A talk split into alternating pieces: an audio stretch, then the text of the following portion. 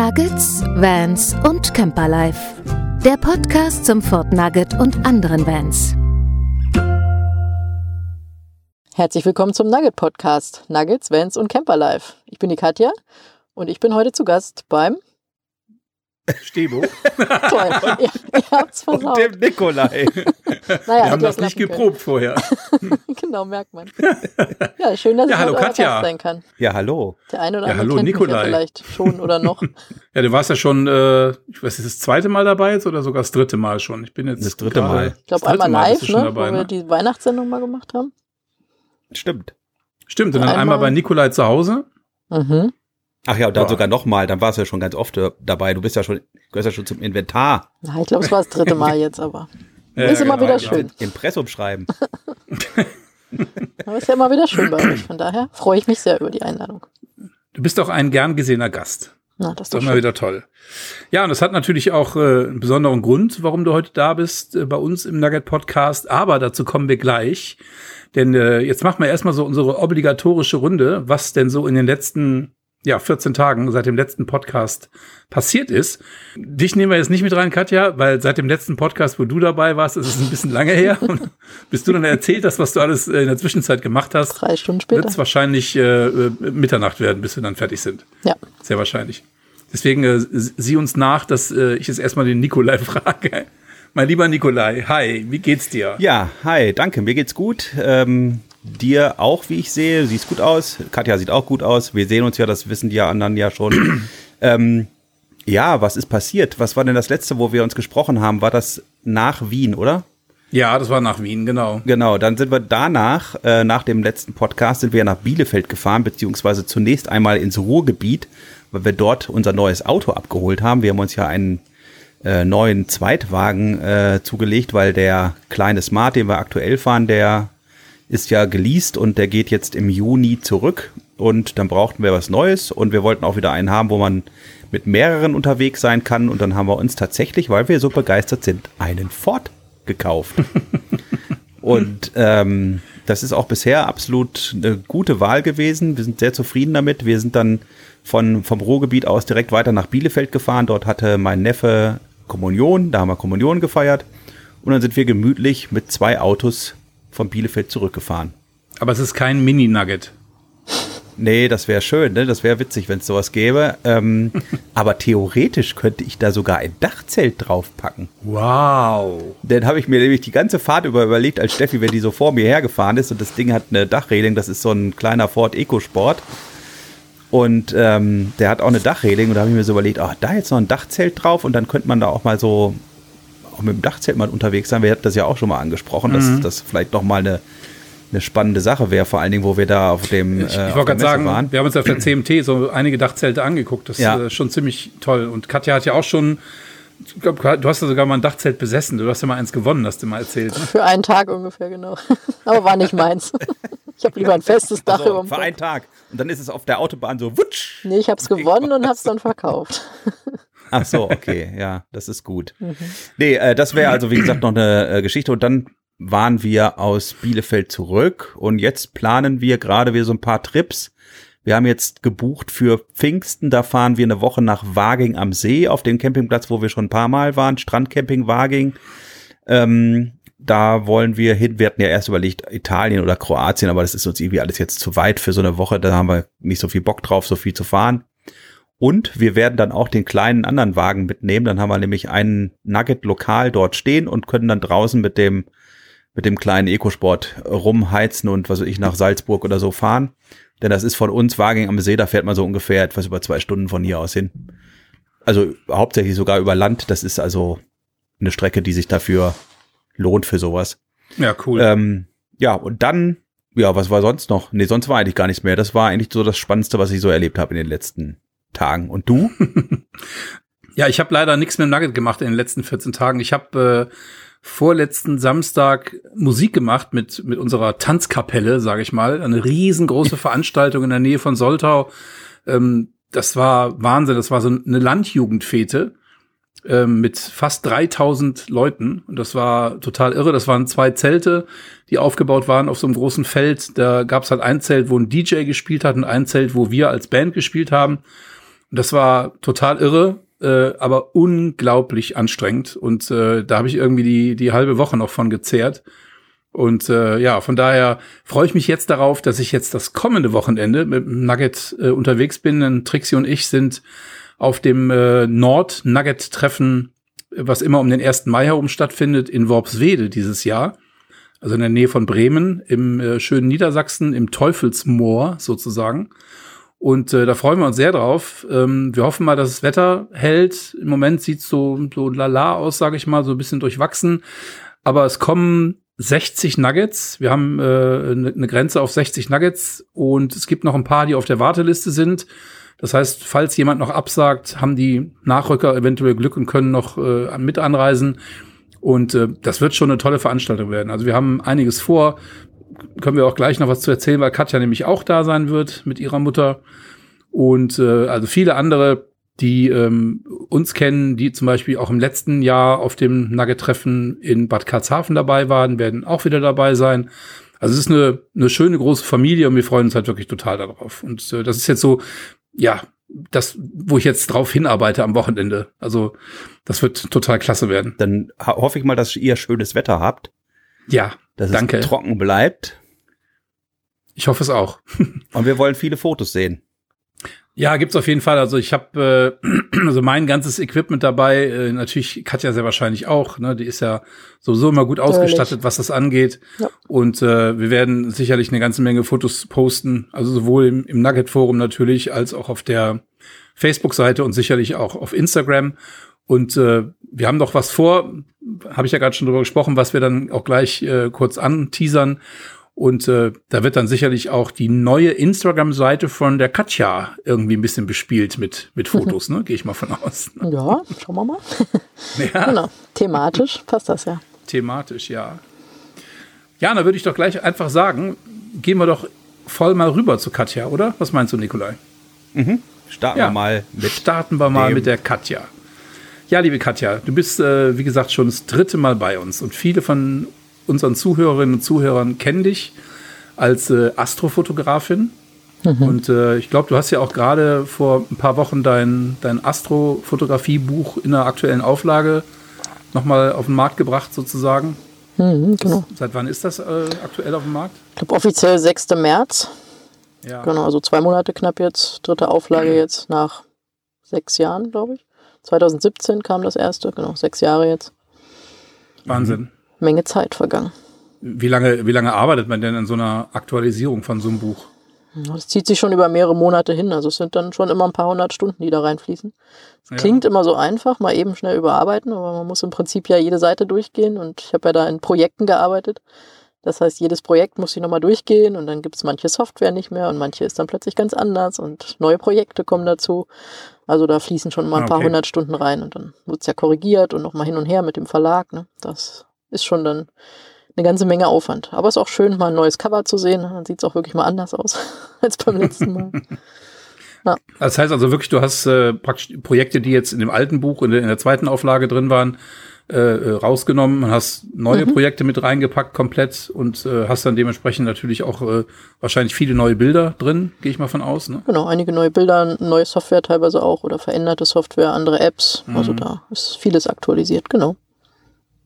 Ja, ich glaube, das letzte Mal, als wir uns äh, im Podcast gesprochen haben, da warst du, glaube ich, gerade dabei, dich selbstständig zu machen. Kann das sein?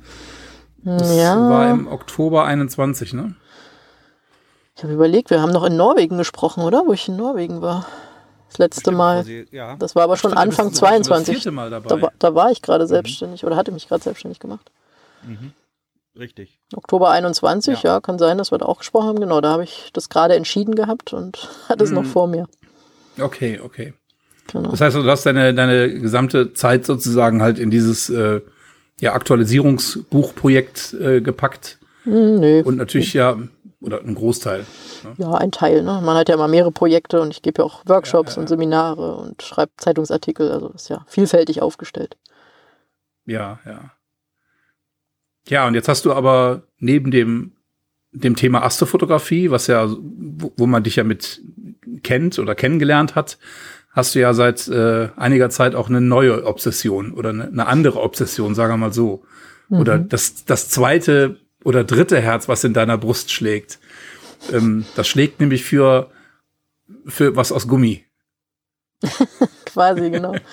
Ich dachte mir, irgendwie brauche ich mal ein Hobby bei Tag, immer bei Nacht alles machen, ist ja doof, ne? So ein kleiner Ausgleich. Genau. Ja, wann schläfst du denn dann? Ja, so zwischendurch, ne? Man macht ja nicht immer alles gleichzeitig. Astro geht ja auch meistens nur, wenn der Mond nicht scheint, und dann kann man das immer ein bisschen variieren. Wetter ist ja auch mhm. nicht immer gut.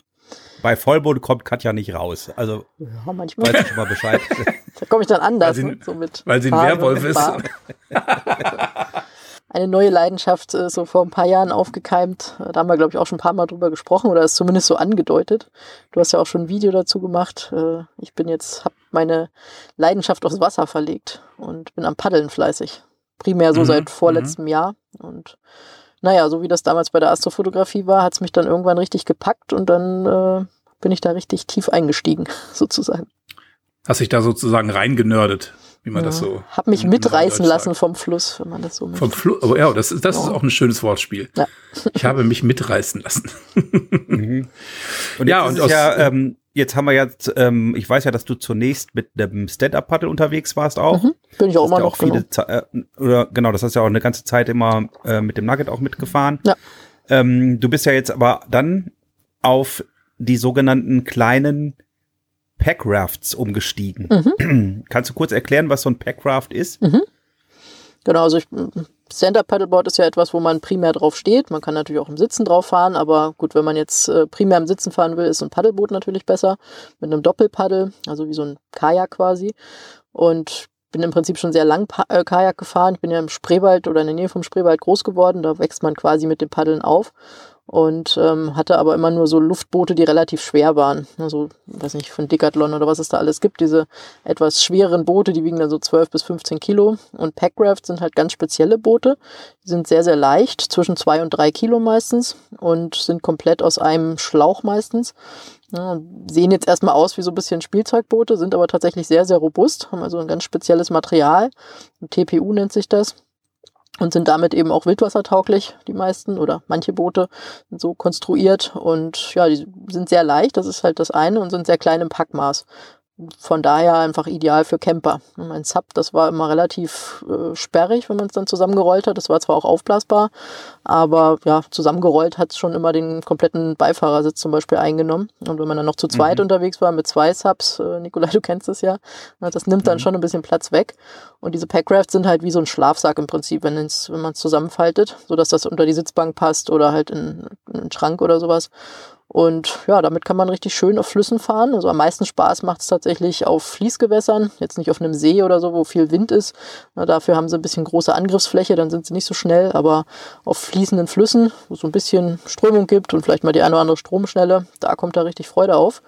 Ja, und das habe ich so Ende einundzwanzig, glaube ich, oder Mitte einundzwanzig für mich entdeckt. Und seitdem ja, bin ich da ganz begeistert mit unterwegs, fahre so durch Deutschland oder in angrenzenden Ländern und entdecke da die schönsten Flusstouren oder versuche das zumindest.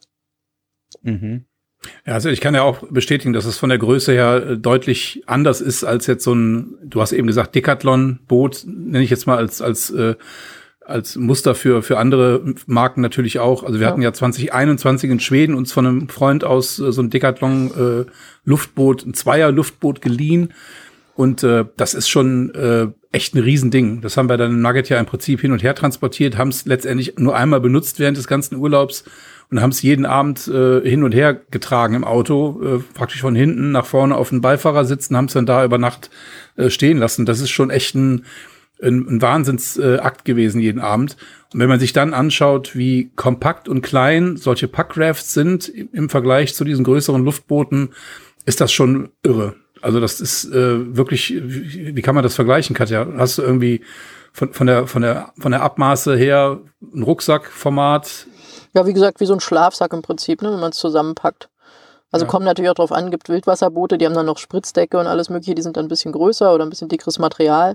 Aber so diese leichtesten und kleinsten, die sind wirklich, wenn man es auf einem Foto sieht, könnt ihr vielleicht auch mal zum Podcast mit einstellen, so ein Bild. Das ist so, wenn man es neben den Schlafsack, Schlafsack legt, wirklich tatsächlich so eine ähnliche Größe. Na, ihr habt ja, ihr seid ja auch angesteckt. Stebo und Trixi haben sich ja auch eins zugelegt. Und ja, wenn man da die Luft vielleicht noch extra rauszieht, ne, dann gehen sie ja noch ein bisschen kleiner zusammen. Aber so kann man sich es vorstellen. Die nennen sich ja auch Rucksackboote. Von daher, das passt schon ganz gut, dass das halt in einen kleinen Rucksack gut reinpasst. Mhm. Das Zubehör ist ja auch ja, entsprechend klein. Zwei bis drei Kilo, ne? Genau, das ist halt echt genial. Also man nimmt es halt in die Hand. Ne? Ja. Wir sind heute zum Beispiel auch gepaddelt, da sind wir mit dem Bus gefahren. Also den, den Weg quasi hin bis zum Einstieg mit dem Bus. Und da hat man dann auch das, das Boot einfach in die Hand genommen. Ne? Das ist wie so ein kleines Paket, das man da mitnimmt. Es ist natürlich immer noch ein bisschen Zubehör dabei, was du mit mhm. transportieren musst. Ne? Du hast, du hast die Paddel, die du halt noch mitnehmen musst. Du hast ja. äh, dann eine, eine Schwimmweste oder eine, mhm. eine Auftriebshilfe, sagen wir mal so. Und gegebenenfalls, je nachdem, in welchem Gewässer du halt unterwegs bist, sollte man auch noch einen Helm mitnehmen. Ne? Genau. So. Brauchte man jetzt hier in dem Fall nicht. Wir sind hier in Norddeutschland, gar nicht so weit weg von dir, Stebo. Ich glaube, so eine Stunde. Mhm. Äh, da brauchen wir jetzt ja. nicht unbedingt einen Helm oder eine Spritzdecke, weil das jetzt nicht so wild ist hier. Eher so ein Wald- und Wiesenfluss mit einer ab und zu mal kleinen Stromschnelle oder einem Baum, über den man rüberklettern muss. Aber genau, da hat man dann halt seine Paddel. Die gehen ja meistens äh, so in vier Teile zu zerlegen. Und dann halt noch ein bisschen, weiß nicht, Wechselklamotten, was zu essen, in so einer wasserdichten Tasche. Das kann man gut auf den Rücken schnallen. Also so alles in allem, sagen wir mal so zehn, zwölf Kilo vielleicht für alles oder acht bis zwölf Kilo, was man dann so auf dem Rücken im Rucksack verteilen kann oder halt auch in die Hand nehmen. Das ist schon nett, mhm. wenn man bedenkt, dass sonst ein normales Luftboot halt schon mindestens genauso viel wiegt, dann noch plus das Zubehör, ist das schon echt angenehm. Ja, und zumal mhm. du da auch meistens noch eine, eine Pumpe mit äh, mitnehmen musst, also zumindest jetzt, wenn ja, du genau. es transportierst, ne? Also ja. ähm, weil, das kannst du ja auch noch mal kurz erklären, so die mhm. Besonderheit von so einem Packraft ist natürlich, dass man das deutlich einfacher aufblasen kann, auch äh, wenn man das vielleicht beim ersten Mal, wenn man das sieht, gar nicht glauben mag, dass das wirklich ohne ohne Pumpe funktioniert, denn es gibt einen Luftsack, den man mhm. benutzen kann, um das, das Boot im Prinzip aufzupumpen. Ne? Genau, das wird dann so ein, also so ein Ventil, das hat einmal eine, eine große Öffnung, wenn man das aufmacht, dann geht die Luft halt normal raus und einmal ein Rückschlagventil. Und in dieses große Ventil schraubt man einfach so einen Luftsack ein. Ich glaube, ihr hattet mal, als ihr über Stühle und sowas geredet hattet, hattet ihr auch mal diese Luftsäcke, die man so als Sofa quasi irgendwie mit, mhm. mitnehmen kann, angesprochen. So ähnlich ist das Prinzip da auch. Man hat einen großen Sack, man bläst oben so ein bisschen Luft rein oder wenn der Wind weht, kann man den Wind da zur Hilfe nehmen. Und dann hat man halt ein großes Volumen in dem Sack an Luft und das ja, drückt man dann einfach in das Boot. Das heißt, es ist anders als bei einem Stand-Up-Paddleboard zum Beispiel. Das braucht ja einen gewissen Druck. Also irgendwie, weiß nicht, zehn bis fünfzehn P S I oder sowas, um da richtig äh, steif dann auch zu sein. Diese Boote, die brauchen jetzt keinen Riesendruck, sondern man bläst halt erstmal so die Grundluft mit diesen Säcken, mit diesen großen Aufblasesäcken rein und die letzte Luft, dann schraubt man das zu und durch das Durchschlagventil oder Rückschlagventil ähm, pumpt man noch mit so einer kleinen Hand-Mini-Pumpe oder mit dem Mund. Ja, das geht beides. Mm, so, und mm. die ist halt sehr winzig zum Mitnehmen. Weil wenn man es mit dem Mund macht, dann braucht man halt gar nichts weiter mitnehmen und dadurch ist das Boot dann sehr fest.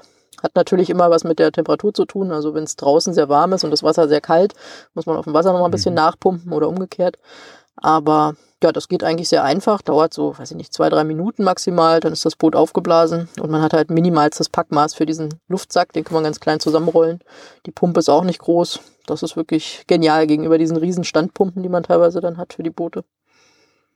Kann man auch mit der ja, Akkupumpe ja, ist, machen. Äh Ich wollte gerade sagen, eine Akkupumpe oder so eine Doppelhubpumpe, das ist halt schon, erstmal ist es halt aufwendig. Ich kann mich gut erinnern, als wir damals dieses Boot mal getestet haben, ähm, also dieses Luftboot, was wir in Schweden dabei hatten, äh, mhm. als wir das getestet haben, da war ich schon im Prinzip bedient und kaputt, als das Boot äh, aufgeblasen war. Ne? Und da konnte man sich eigentlich erstmal zehn Minuten hinsetzen und äh, erstmal einen Kaffee trinken, so ungefähr. Beim Sub ist es halt noch schlimmer, ne? Da musst du halt noch mehr Druck reinbringen und ja. manche, die halt sehr leicht sind oder vielleicht nicht so viel Kraft haben, die schaffen das schon gar nicht auf fünfzehn P S I so ein Board aufzupumpen. Das Problem mhm. hat man halt bei den Packrafts gar nicht. Ist also ideal äh, für kleine Camper, jetzt speziell für den Nugget mhm. oder für, für einen kleinen Campervan, so ein, so ein V W-Bus-Bully-artiges äh, Gefährt, ähm, weil man das eigentlich fast überall verstauen kann. Ne? Also genau. das ist... Man hat es immer dabei, ne? Ist im Prinzip so wie bei einer Kamera, wenn man aus Fotografensicht spricht, da gibt es ja auch die wildesten, größten Modelle, die dann irgendwie tolle Fotos machen, aber die beste Kamera ist halt die, die man immer dabei hat und so sehe ich das mhm. beim Boot ein Stück weit auch.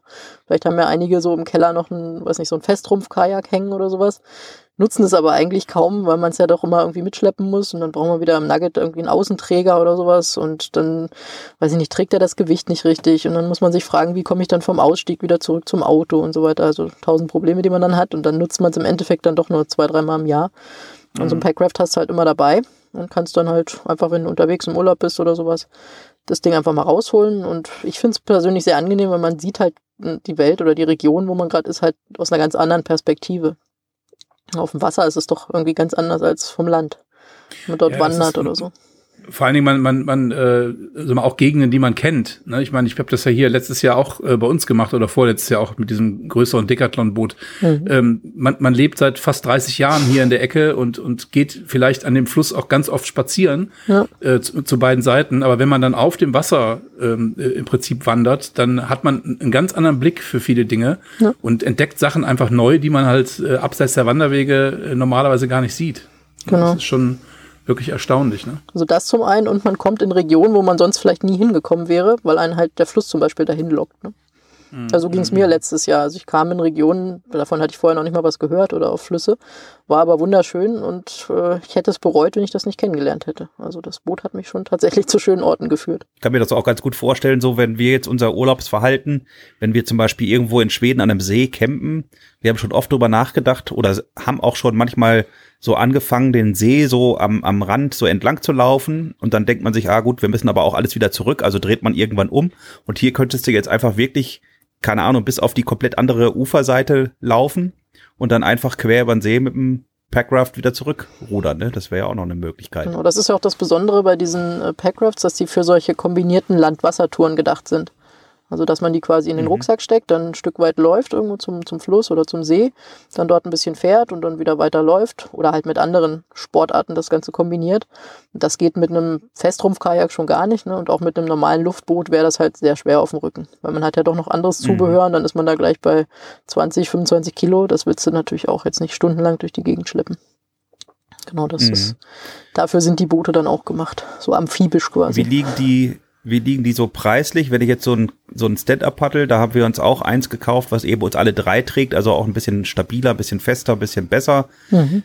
Die liegen ja so zwischen vierhundert und sechshundert Euro, gute Stand-Up-Paddle. Wie sieht das mit so einem Packraft aus, was du da so nutzt? Also die Pre- Preisrange ist tatsächlich eher so Einstiegsbereich, vierhundert bis sechshundert Euro. Mhm. Ähm, man bekommt schon gute Boote dafür, aber es geht halt auch tatsächlich rauf bis, weiß ich nicht, bis anderthalbtausend, zweitausend Euro, mhm. wenn man jetzt wirkliche okay. spezielle Wildwasserboote sucht. Aber ich sag mal, so ein stabiles, gutes Packraft würde ich mal so um die sechshundert bis achthundert Euro einschätzen, weil es einfach dieses spezielle mhm. Material ist, also speziell ähm, mhm. verschweißt, vernäht, so dass es eben auch sehr stabil ist, und das ist alles in Handarbeit gefertigt, also das ist jetzt nicht so eine Massenproduktion äh, am Band quasi, am Fließband, sondern dann tatsächlich mhm. auch in so Manufakturen dann hand, handgefertigt. Ja, von daher, also man erschreckt zumindest erstmal, ne, so, ups, so teuer, und wenn ich jetzt irgendwie, keine Ahnung, so ein Luftboot bei Decathlon sehe, die sind halt, weiß nicht, zweihundert Euro oder zweihundertfünfzig Euro, das ist dann schon günstiger, aber die haben halt auch andere Eigenschaften. Die sind robuster hier, die sind mhm. leichter, die sind auch witterungsbeständiger, das muss man auch sagen. Ich habe es ja auch schon in Norwegen im Frost ausprobiert, und so normale P V C-Schlauchboote, die man vielleicht so vom, weiß ich nicht, vom Aldi oder sowas kennt, die vielleicht irgendwie unter hundert Euro kosten, die sind halt zum Beispiel, die können dann brechen, wenn es friert oder sowas. Ne? Dieser, dieser Stoff mhm. ist einfach nicht so witterungsbeständig, und auch das kann dieses T P U dann einfach besser ab. Na, auch wenn da mal ein kleines mhm. Loch drin ist oder so, das kann man gut flicken. Das, ähm, ja, also man hat einfach für den Preis dann, denke ich, einfach eine längere Zeit was von. Meine Mutter hatte zum Beispiel auch mal so ein achtzig Euro Schlauchboot aus einem anderen Material. Ja, das wurde dann nach, weiß ich nicht, fünfmal fahren undicht und ja, reklamiert, und haben sie gesagt, ja, schmeißen es weg, kriegen das Geld wieder. Also das ist natürlich auch umwelttechnisch eine Katastrophe. Ja, ne? Ja, so ist es zum Beispiel in München, da sind ja ganz oft an der äh, Isar, am Isarufer, da mhm. machen die die ganzen Leute ja Party, und die fahren dann mit diesen Billig-Schlauchbooten ähm, die Isar runter und lassen die dann tatsächlich am Ufer liegen. Das ist ja dann mittlerweile ja. sogar verboten an einigen genau. Stellen. Ja, ich glaube, auf der kompletten Isar sind Schlauchboote jetzt verboten, genau. Ist sogar komplett verboten jetzt auch. Ja. Da passiert halt auch einfach viel, ne? Wenn du da ja. irgendwie Luft verlierst und dann kommst du nicht ans Ufer, kommst du an die Strömung, bleibst irgendwo hängen oder sowas, da ist schon so viel passiert. Da muss man auch immer sich mhm. bewusst sein, dass Wasser, sobald es fließt, halt einfach eine große Gefahr sein kann, weil es einfach schnell geht. Mhm. Ja. Mhm. Ja, dass die Packrafts robust sind, hast du ja auch äh, eindrucksvoll bewiesen damals, als du in Norwegen warst und die Skipiste mit dem äh, Packraft ja, runtergefahren bist. Genau, so kann man es auch nutzen. Ne? Da gibt's ein, ein schönes Video von von Kai von Travel Camping Living, ja. äh, wo er, er, er vor dir herrennt mit der Kamera und du an ihm vorbeisaust mit dem Packraft im Schnee. Das hat Spaß gemacht. Und du ja. versuchst mit dem Paddel so ein bisschen zu lenken. Genau, im Wasser lenkt sich's ein bisschen besser, aber es hat echt Spaß ja, gemacht. Ja, ja. ja. ja, ja. Nee, also auch wenn man mal so Bodenberührungen hat auf Steinen oder sowas, das macht denen in der Regel nichts aus. Die haben halt einen sehr robusten Boden. Die Tubes, also diese, diese Wände drumherum, sind ein bisschen dünner meistens und reicht aber auch. Also wenn man ist da der mal, Boden auch aufgeblasen? Nee, der ist ähm, fest. Also nee, nicht fest, sondern also ein flexibler Stoff, aber nicht aufblasbar. Das ist halt ein Tube drumherum. Das heißt also, wenn du mit, mit, mit dem Boot über einen Stein fährst, du merkst es dann am Hintern. Genau, dann kitzelt es ein bisschen am Hintern oder je nachdem, wie doll man drüber fährt. Man muss auch nicht zwingend mit einer Finne fahren, die ja, stabilisiert das so ein bisschen oder man dreht sich nicht sofort, wenn man aufhört zu paddeln. Aber in vielen Situationen, wie jetzt auch bei dem Fluss, wo wir die Tage hier gefahren sind, da hat man halt auch mal Grundberührung, weil es da ein paar Untiefen gibt oder man fährt mal über einen Baumstamm drüber oder sowas. Und da könnte man halt mit einer Finne dann einfach hängen bleiben. Ne? Deswegen lassen wir die meistens mhm. weg. Und ja, so Grundberührung macht dem Boot eigentlich nichts, selbst wenn da mal so ein paar kleine Kratzer drin sind und wie gesagt, selbst wenn ein Loch reinkommt, man kann es flicken. Wenn es ein ganz kleines Loch ist, macht man so einen Tropfen Aquasil, nennt sich das drauf, so wie so eine Versiegelung dann oder so ein Verschluss. Ansonsten kann man auch einen, einen Patch drüber kleben, einen kleinen Flicken, das hält wunderbar. Also da muss man sich keine Sorgen machen, dass man das sofort wegschmeißen muss. Also wie Fahrradreifen mhm. flicken, nur ein bisschen größer. Sozusagen, genau. Anderes Material. Ja, genau. Ja. Anderes Material, natürlich.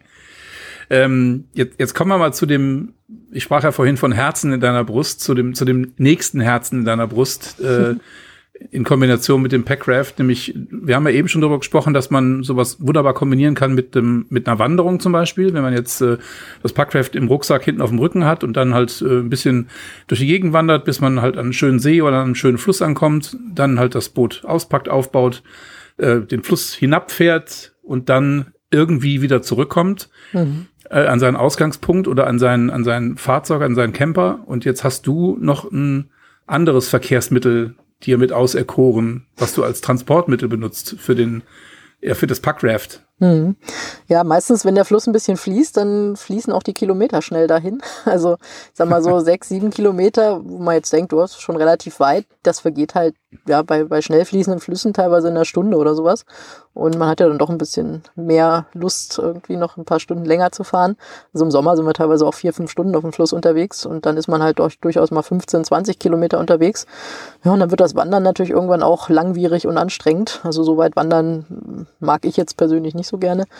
Und öffentliche Verkehrsmittel gibt es auch nicht immer. Zwei Fahrzeuge hat man auch nicht immer dabei. Äh, Taxi ist teuer und auch natürlich nicht so effizient natürlich. Und deswegen kann man das auch schön verbinden mit einem Fahrrad. Man nennt sich dann Bikerafting, also die Kombination aus Fahrradfahren und Packrafting. Und das ist halt einfach so, dass man das Fahrrad, wir haben in dem Fall jetzt Falträder, geht aber auch mit normalen Fahrrädern, dass man die während der Flusstour äh, zusammengefaltet vorne auf das Boot packt oder festschnallt. Und hinterher, wenn man fertig ist mit Paddeln, ähm, baut man das Fahrrad wieder auf, äh, packt das Boot zusammen. Wir machen dann mal so eine Rolle und schnallen es dann auf den Gepäckträger. Und dann kann man das Boot einfach während der Fahrradtour einfach auf dem Fahrrad mitnehmen. Das heißt also nochmal, wenn ich, ich stelle mir das jetzt so vor, also du, du hast ein Faltrad, das faltest mhm. du zusammen mhm. zu einem Faltmaß und schnallst das im Prinzip mit, mit Strapsen sozusagen auf deinen, auf deinen, wahrscheinlich genau. auf den Bug vorne drauf, aufs ja. Boot und fährst dann damit durchs Wasser. Genau. Und paddelst dann deine fünfzehn Kilometer und mhm. steigst dann da aus, äh, aus dem Wasser, mhm. packst dein Boot zusammen, faltest das Faltrad wieder auf und fährst dann wieder zurück zu deinem, zu deinem Camper. Genau. Und das, das macht dem Faltrad oder dem Fahrrad nichts aus, wenn, wenn das mal zwischendurch ein bisschen nass wird, oder? Ja gut, ich meine, im Regen fährt es ja auch, ne? Also von daher, ja. wenn es jetzt nicht gerade umkippt, das Boot, und das äh, Fahrrad direkt unter Wasser hängt, das ist für die Lager natürlich nicht so toll. Aber sonst spritzt das halt mal ab und zu ein bisschen hoch. Aber das ist, glaube ich, sogar weniger Wasser, als wenn man jetzt im strömenden, Re- strömenden mhm. Regen damit fahren würde. Mhm. Das heißt aber, ähm, da wäre wahrscheinlich ein E-Bike nicht zu empfehlen für den, für den Einsatz, ne? Kommt drauf an. Es gibt ja die mit Mittelmotor, ne? Die sind ja dann im Tretlager da verbaut. Die sind, glaube ich, meines Wissens nach auch relativ gut abgedichtet gegen Wasser. Also zumindest irgend so eine I P-Norm, die da erfüllt mhm. wird. Das würde wahrscheinlich gehen. Man könnte es ja auch noch in einen wasserdichten Sack oder sowas verpacken, wenn einem jetzt das irgendwie zu heikel wäre. E-Bike würde halt ein bisschen schwer werden irgendwann. Die meisten E-Bikes und auch Falträder sind ja dann doch irgendwie über zwanzig Kilo schwer. Ja, genau. Das und man muss es ja zumindest mal aus dem Wasser raus und wieder reinheben. Mhm. Äh, manchmal sogar ein bisschen umtragen noch irgendwo zwischendurch. Und ja, unsere Falträder wiegen jetzt so zwölf Kilo etwa. Und das merkt man dann schon. Man hat noch eine Tasche hinten drauf, das Boot an sich. Also da trägt man dann schon so seine, weiß ich nicht, sechzehn, siebzehn, zwanzig Kilo, je nachdem, was man noch so mit hat. Und ja, das wird dann schon schwer beim Umtragen. Und je schwerer das Fahrrad ist, desto schwerer wird das ganze Boot natürlich. Und das passt aber auch alles von der von der Maximalbelastung, die, die so ein Packraft hat, also praktisch Person, die Person, die fährt, das Boot, äh, dann gegebenenfalls noch Gepäck, was du dabei hast. Ja. Man, da kommen ja durchaus, äh, wenn ich jetzt mal mich anschaue, durchaus ein paar Kilo zusammen. Äh, was was trägt so ein Packraft an an Gewicht? Es kommt immer ein bisschen darauf an, wie viel Luftvolumen in dem Boot ist. Da, das hängt dann wieder davon ab, wie ist das Design. Das ist dann ein sehr breites, voluminöses Heck und wie dick sind die Tubes und so weiter, also diese Schläuche. Aber in der Regel kann man sagen, so meistens zwischen hundertzwanzig bis hundertachtzig Kilo etwa, diese Packrafts. Okay. Also mit allem, ne? mit, mhm. mit Insassen und Gepäck und so weiter. Mhm. Kannst du schon mal rechnen? rechnen. Ich, ich rechne mal im Hintergrund. Ich, äh, ich verrate also das Ergebnis aber nicht. Kilo, ne? Genau, fünfundsiebzig Kilo ist immer gut, ja. Das irgendwas. passt, passt, ja. ja. zwanzig Sag mal, Kilo. Eine ganz kurze Frage noch zu dem Tube, ähm, was man, so nennt man ja die, das Boot, diesen Schlauch, mhm. den das Boot sozusagen äh, ergibt. Ist das eine Kammer oder sind das mehrere Kammern? Also in der Regel ist das eine durchlaufende Kammer, genau. Und hat man da keine Angst, dass, ähm, ich meine, man hat ja extra bei den Schlauchbooten zum Beispiel mehrere Kammern, dass wenn eine zum Beispiel kaputt geht, irgendwo ein Loch aufgeschlitzt, keine Ahnung, was passiert, mhm. dass das ganze Boot nicht gleich absäuft, sondern dass man zumindest noch irgendwie ans rettende Ufer kommen kann. Das, wie ist das denn bei dem Packrafting? Ähm, ist das da, oder gibt's, oder macht man sich da einfach keine Gedanken, oder ist das Material so widerstandsfähig, dass es überhaupt nicht reißen kann? Doch, es muss ja irgendwie ja, doch. mal. Also wenn du an einen scharfen Stein oder sowas kommst, ne, oder so, so einen Schieferstein, mhm. der irgendwie eine ganz scharfe Kante hat, dann kannst du das natürlich schon aufschlitzen.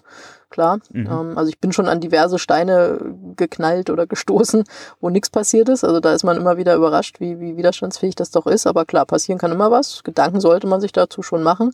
Deswegen sagt man aber auch, man sollte nie ohne Schwimmweste fahren. Selbst bei kleineren mhm. Flüssen, die sind ja nicht immer gleich tief, ähm, da mhm. sollte man zumindest darauf vorbereitet sein, dass man plötzlich kein Boot mehr unterm Hintern hat, sondern dann einfach ja quasi mit sich selbst im Wasser liegt äh, und dann natürlich zum Ufer irgendwie kommen muss. Und gerade wenn es ein bisschen fließt, mhm. ist es natürlich auch wichtig, dass so eine Schwimmweste dann Auftrieb gibt, dass man da ans Ufer kommt. Was dann noch dazu kommt, ist die Wassertemperatur. Wenn die sehr kalt ist gegenüber der Außentemperatur, kann das einen Kälteschock geben und so weiter. Also über diese Dinge sollte man sich schon Gedanken machen. Entsprechend kleiden, auch für die Wassertemperatur kleiden. Vielleicht im Winter dann mit einem Trockenanzug fahren zum Beispiel, wenn man das ganze Jahr über fahren möchte.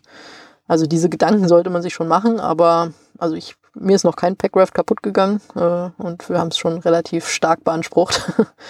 und mhm. ja, wenn man ein kleines Loch im Boden ist, läuft ja nicht gleich das ganze Boot voll. Ne? Das muss man dann auch sehen. Die Tubes, ja, klar. Das dauert ein bisschen schon, ne? Klar, also auf dem großen, offenen Wasser ist es sicherlich äh, gefährlicher als am Fluss, wo du dann doch noch Möglichkeiten hast, äh, zwei Meter nach links oder drei Meter nach rechts zu paddeln. Ne? Da kommst du wahrscheinlich noch hin. Ja. Also ich stelle mir dann so den See eher vor, wenn man so mitten irgendwie auf dem See ist, auf dem großen See und dann das Boot plötzlich absäuft, das wäre dann halt ein bisschen blöd.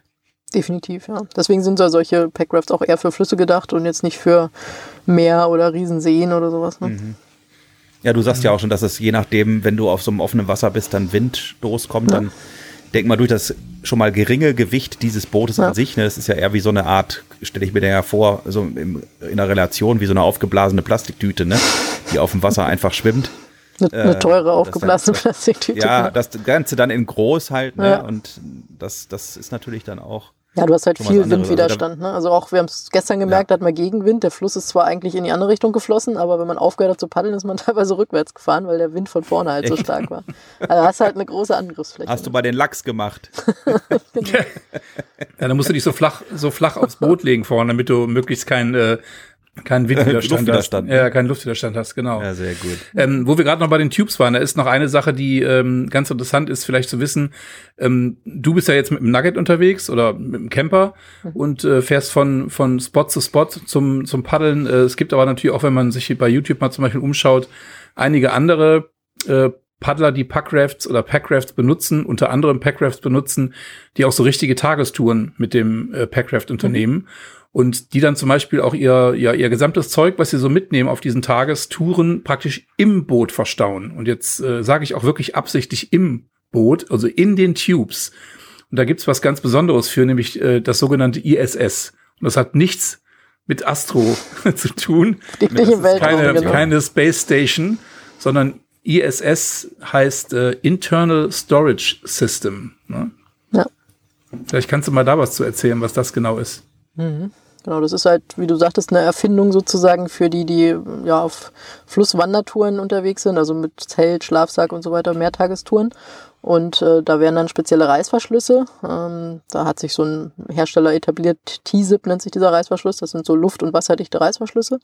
Daraus sind zum Beispiel auch die, die ähm, ja, Bowbags nennt sich das, oder, oder halt die Packtaschen, die man vorne draufpacken kann. Die haben auch solche wasserdichten Reißverschlüsse. Ähm, daraus sind die auch gemacht. Und ja, dieser Reißverschluss verschließt halt die, den Tube, also diesen Schlauch um das Boot luftdicht. Und bevor man es aufbläst, kann man eben den Reißverschluss aufziehen und dann seine ja, wasserdichten Taschen zum Beispiel oder seinen Schlafsack und sein Zelt oder sowas dann in die Tubes reinstecken. Und damit wäre das dann, wenn man ihn wieder zugemacht hat, das Boot aufgeblasen hat, ist es dann quasi wie so ein kleiner Kofferraum im Boot. Ohne dass man es jetzt oben drauf schneiden muss oder hinten drauf oder im Boot zu den Füßen legen oder sowas. Damit hat man eine bisschen bessere Lage im Wasser, einen tiefen Schwerpunkt, weil es nicht oben drauf, sondern quasi auf der Wasseroberfläche liegt. Und ja, vielleicht auch ein bisschen besseren Geradauslauf äh, teilweise. Und natürlich mehr Platz, weil man ja oben drauf auch noch was schneiden kann. Schon mhm. clever. Muss man aber wahrscheinlich ein bisschen äh, auf der äh, bei, beim Packen auf die auf die Gewichtsverteilung achten, ne? Gehe ich mal von aus, ne? Ja, also ich habe das jetzt auch nicht noch nicht. Die ganzen die ganzen schweren Sachen auf die linke Seite. Ja, wäre blöd. Äh, dann hat man dann so Seiten Seiten. Genau, und man muss auch überlegen, was man reinpackt, weil man kommt natürlich, wenn das Boot aufgeblasen ist, nicht mehr dran. Ne? Und sonst geht die Luft. Ja, der Futterapparat wäre dann wahrscheinlich schlecht, wenn der dann ja, im, äh, im Tube drin wäre, ne? Genau. Also eher die Sachen, äh, die man dann in der Nacht braucht, ne, beim Campen. Das Butterbrot oder die Wasserflasche. Genau. Ja. Ja, das ist ja verrückt. Also gut, das ist, also seit wann gibt es Packrafts ungefähr? Kann man das irgendwie so irgendwo festmachen, wann ja, das, das erfunden wurde? Gibt's schon, glaube ich, ein paar hundert Jahre. Die haben das früher mal erfunden aus so, ja, so, so Jacken, die man dann auch zu einem Boot irgendwie umbauen konnte. Das waren, glaube ich, so die allerersten Anfänge. So richtig salonfähig, sag ich mal, wie, wie man es heute kennt. Das ist, glaube ich, so um die Jahrtausendwende. Gab's das jetzt so, Jahr mhm. zweitausend. Kommt da so ein bisschen aus den U S A. Und dann ist das irgendwann rübergeschwappt. Das gibt es schon relativ lang hier auch bei uns, aber ich glaube, es hat immer noch nicht so eine Bekanntheit. Zumindest haben wir den Eindruck, wenn wir unterwegs sind, die meisten kennen das einfach nicht und gucken dann ganz interessiert, gerade wenn man noch das Fahrrad vorne drauf hat. Manche haben das auch schon als Rollstuhl interpretiert. Kamen dann so und gefragt, ist das ein Rollstuhl da vorne drauf? Ginge wahrscheinlich auch. Aber nee, das, da gibt es immer interessierte ah, ja, Blicke. Ja, verstehe. Das ja. Fahrrad da oben vorne drauf. Genau, ja. Weil das ja so zusammengeklappt mhm. ist. Ne? Das sieht dann aus wie so ein ja, ja. zusammengefalteter Rollstuhl. Nee, aber äh, kennen viele einfach nicht. Auch viele Kajakfahrer oder, oder Kanufahrer, die dann einfach ja, aus dieser ganzen Festrumpfwelt kommen, die dann sagen, ach Mensch, das ist ja interessant. Ne? So als Zweitboot, um das im Urlaub mal mitzunehmen oder wenn man mit der Family unterwegs ist, ist das, glaube ich, für viele auch spannend. Hm. Sag doch mal ganz kurz nochmal, wie das Fahrrad heißt, was ihr habt. Ja, wir haben so Brompton-Fahrräder. Ich glaube, es haben auch einige Nugget-Fahrer, wenn man das so in den Gruppen verfolgt, weil die, mhm. ja, die sind jetzt nicht die günstigsten, sind so aus England, diese Fahrräder. Und die haben aus meiner Sicht so das schönste Falt, den schönsten Faltmechanismus, so mit drei Handgriffen, sieht auch immer sehr schick aus, ne? Zack, zack, zack, ist das alles zusammengelegt. Ich glaube, der Weltrekord im Aufbauen liegt, glaube ich, bei fünf Komma irgendwas Sekunden, also richtig schnell. Und ähm, die haben halt das kleinste Packmaß, deswegen haben wir uns primär dafür entschieden, weil das muss ja irgendwie im Nugget oder am Nugget irgendwo verstaut werden. Und wir haben jetzt, bin ja zu zweit unterwegs, werden wir wahrscheinlich auch gleich nochmal kurz drüber reden, aber wir haben jetzt hinten so eine Kiste von, wie heißt das, äh, Fiamma, genau, diesen Heckträger da. Ist das, genau, ja. Genau, also ist jetzt nicht der Heckträger für die Anhängerkupplung, sondern der, der auf der Heckklappe sitzt. Und dafür gibt es ja passend diese Boxen. Da haben wir diese fünfhundert Liter Box. Und da passen halt zwei von den Falträdern, plus die Boote, plus die Paddel, plus die Schwimmwesten und die Fahrradhelme rein. Ja, und dann ist das alles schön hinten in der Box verstaut. Sieht gut aus. Ich habe es ja schon gesehen hier bei uns. Na, Als stimmt, du das letzte genau. Mal da warst, mhm. habe ich mir das ja angeschaut. Also die Box hat mir auch gut gefallen. Die ist auf jeden Fall schön groß. Ja. Und wenn du sagst, dass das da alles reinpasst, also das, äh, das ist schon gut, wenn man das nicht im Fahrzeug transportieren muss die ganze Zeit. Denn so wie hier Stebo eben gesagt hat, dass er ja. jedes Mal sein... Ja, wenn man eine Garage hat, ne, dann geht das irgendwie mhm. hinten so in einem normalen genau, Kastenwagen. Das ist, aber das fehlt halt hier am Nugget. Ja, wenn wir jetzt wirklich speziell vom Nugget reden, da fehlt das ja leider schon. Ne? Also selbst im California, wo du unter der Sitzbank hinten noch genau. einen Stauraum hast, einen kleinen, da könntest du vielleicht noch mal was hinpacken, aber beim Nugget mhm. ist das eben alles weg. Ja, ja, da wäre natürlich ein, äh, ein richtiger Kastenwagen äh, natürlich deutlich besser, wo du halt mhm. unterm Bett halt wirklich großen Stauraum hast, nämlich jetzt so ein Fiat Ducato mir anschaue, so ein mhm. Pössl oder wie sie alle heißen, da hast du ja natürlich richtig Platz unten drunter und da kannst du halt auch, ich meine, es gibt ja Leute, die transportieren normale Fahrräder in ihren Camper. Ähm, das, das haben wir mit dem, im Nugget natürlich auch schon mal gemacht, wenn man mal irgendwo hin musste und das äh, mit dem Fahrrad dann zurückfahren musste. Das geht auch einmal, aber dann kannst du halt nicht mehr auf der Rücksitzbank sitzen. Und dafür sind halt solche kleinen ja. Falträder natürlich ideal. Ne? Jetzt habt ihr, Katja, du mit deiner Mutter diese Brompton-Räder, die haben ja eine sechzehn Zoll Bereifung, die sind also wirklich sehr klein, ja. also auch vom, vom Faltmaß her sehr klein. Und äh, Trixi und ich haben uns jetzt auch äh, vor ein paar Wochen Falträder geholt, allerdings von der Firma Turn. Das ist so ein, so ein Mitbewerber, die haben dann zwanzig Zoll Räder oder Bereifung und sind natürlich vom Faltmaß her auch dann deutlich größer und wiegen auch ein bisschen mehr. Ne? Also wir haben, du hast gesagt, zwölf Kilo wiegt so ein Brompton ungefähr. Mhm. Kommt ja wahrscheinlich auch aufs Modell an und auf die Ausstattung. Und äh, die die beiden Falträder, die wir haben, die liegen, äh, ich glaube, bei dreizehn und vierzehn Kilo, glaube ich. Hm. Da haben wir mal ein bisschen mehr Geld. Modelle. Wenn man mehr Geld hinlegt, kriegt man auch welche für, ich glaube, acht Kilo oder so. Ne? Aber die kosten dann halt auch acht Kilo quasi. Die kosten acht Kilo, genau. Naja, das ist ja wie bei, bei äh, Mountainbikes auch, ne? Also da kann man ja auch von bis... Gerade wenn du so ein schweres Mountainbike hast und wenn es dann auch noch einen E-Antrieb hat, ich meine, das äh, packst du dann auch nicht mehr... Ich glaube, freiwillig auf so ein Packraft drauf. Ne? Also das heißt, du musst es ja erstmal nee. auseinanderbauen, äh, weil ich meine, klar, ich, ich habe Bilder gesehen, ähm, wo halt Leute ihr komplettes Fahrrad, äh, praktisch ohne, dass man jetzt ein Vorderrad oder Hinterrad abbaut, äh, auf ein Packraft drauf äh, bauen. Ähm, aber das ist schon aufwendig dann. Ne? Da ist so ein Faltrad natürlich deutlich komfortabler und man macht halt zack, zack, zack ein paar Sekunden, äh, faltet das Ding zusammen und schnallt es dann im Prinzip auf dem, auf dem Boot fest. Und ja. äh, ich möchte da kein zwanzig, fünfundzwanzig Kilo schweres E-Bike äh, da irgendwie auf das, auf das Packraft wuchten müssen. Ne?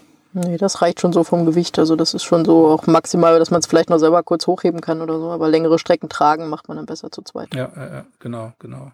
Das Schöne ist aber, die kleinen Falträder, die fahren tatsächlich fast wie, also zumindest auf Asphalt, fast wie große Fahrräder.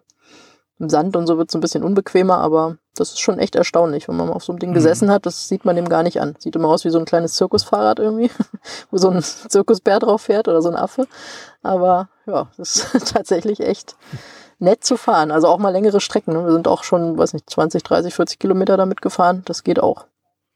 Das heißt also, wenn du dann so eine fünfzehn Kilometer Packraft-Tour hinter dir hast auf so einem schönen Fluss, äh, mhm. wo auch vielleicht mal die eine oder andere schnelle Stromschnelle dabei war mhm. und dann noch keine Ahnung, fünfzehn, achtzehn Kilometer zurückfahren musst zu deinem, zu deinem äh, Nugget.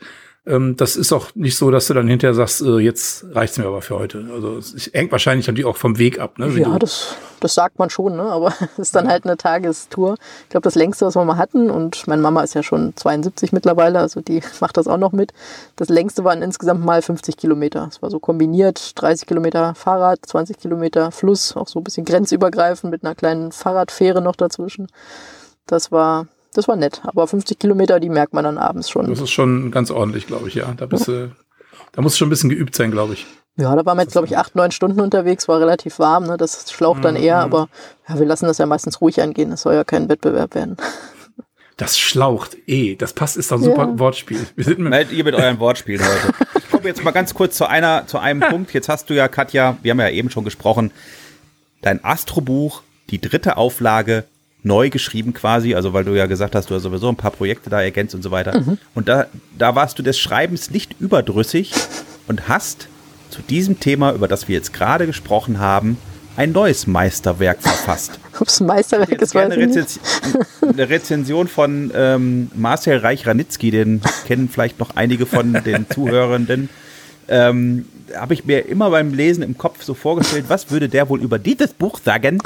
Aber ähm, Katja, sag doch mal selber, was hast du denn hier für ein schönes Buch geschrieben? Kannst du es ganz kurz ähm, mal so umreißen, was du da gemacht hast? Genau.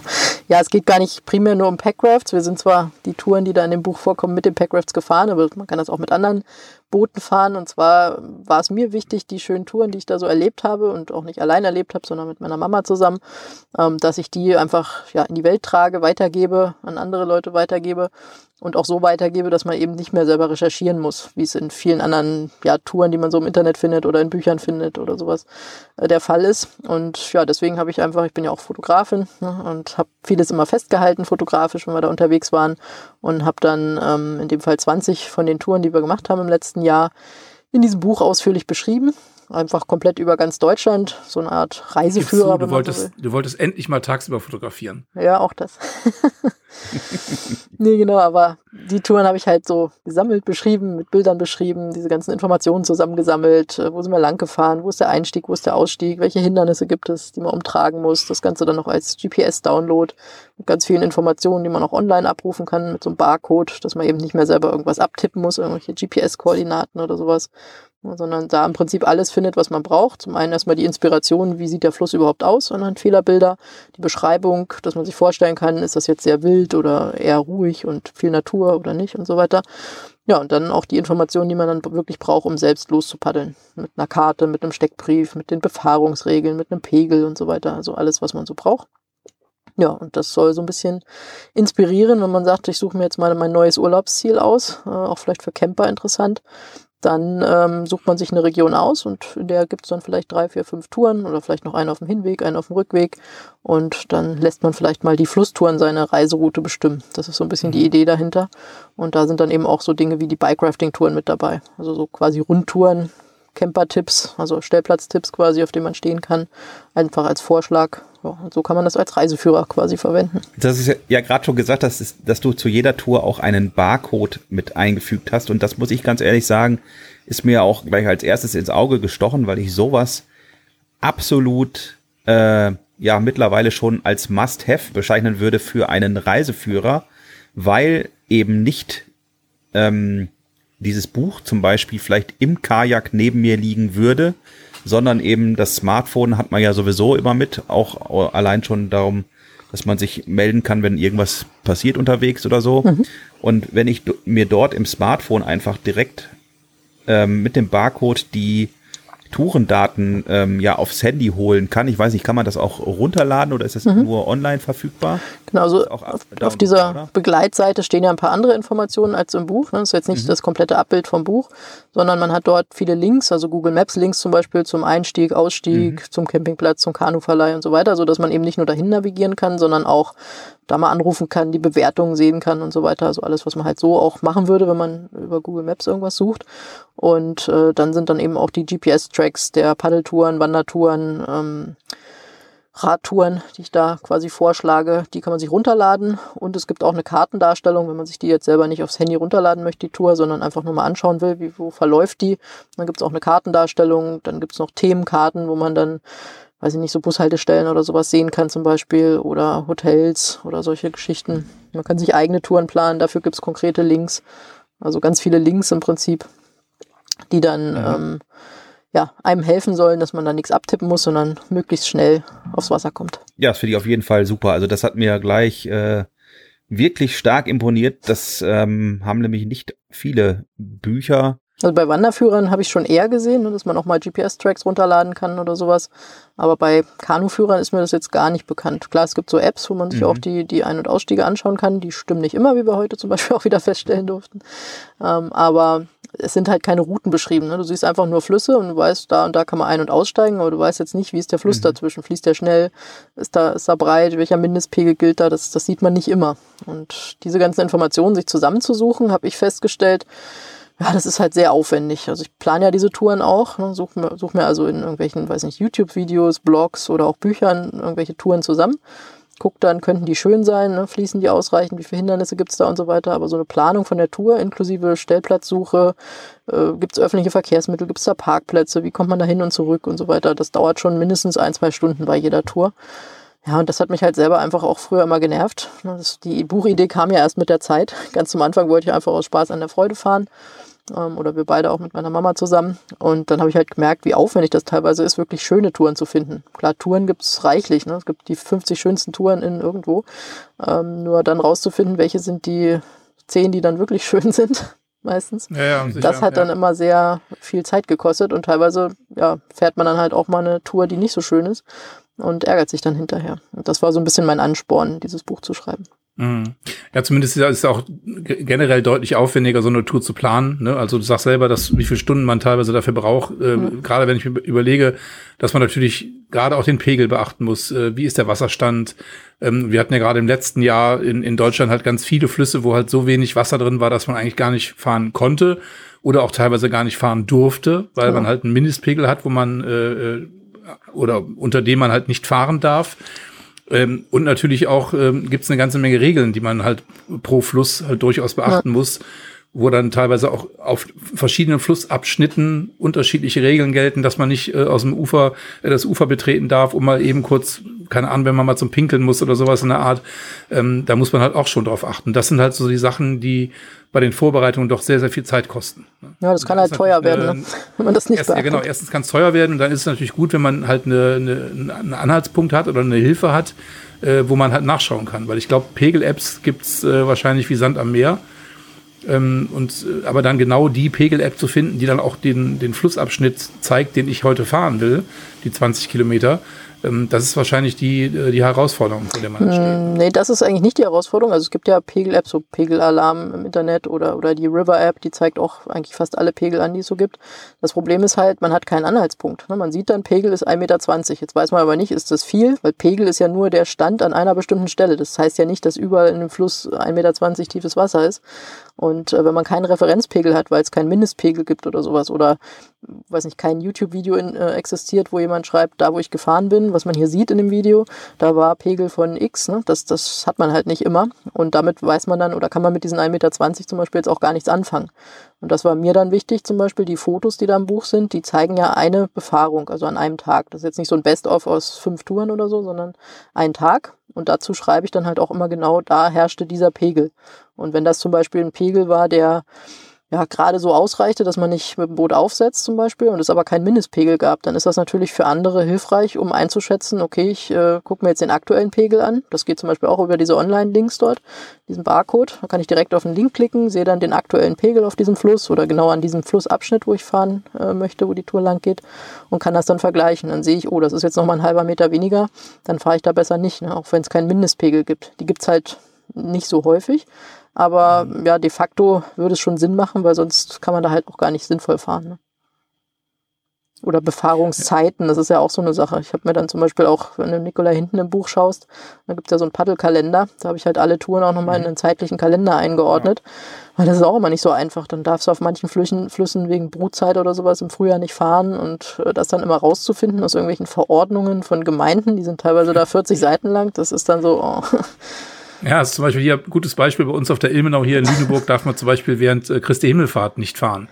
Aber auf verschiedenen Abschnitten darf man unterschiedlich nicht fahren. Ne? Das eine ist ja, Landkreisbus genau. und das andere das ja, ist Ja, ja, richtig. Ne? Das ist halt oft schwierig, aber jetzt leider hier Landkreis Lüneburg ist halt wirklich so wegen, ja, äh, äh, ja wie soll ich das sagen, exzessiver Ausfälle in den letzten Jahren von irgendwelchen jugendlichen Gruppen, die da vatertagsmäßig äh, mit diesem dreißig-Euro-Schlauchbooten und fünf Kisten Bier in diesem Schlauchboot über diesen Fluss getackert sind, äh, hat man ja. das irgendwann verboten, leider. Ne? Genau.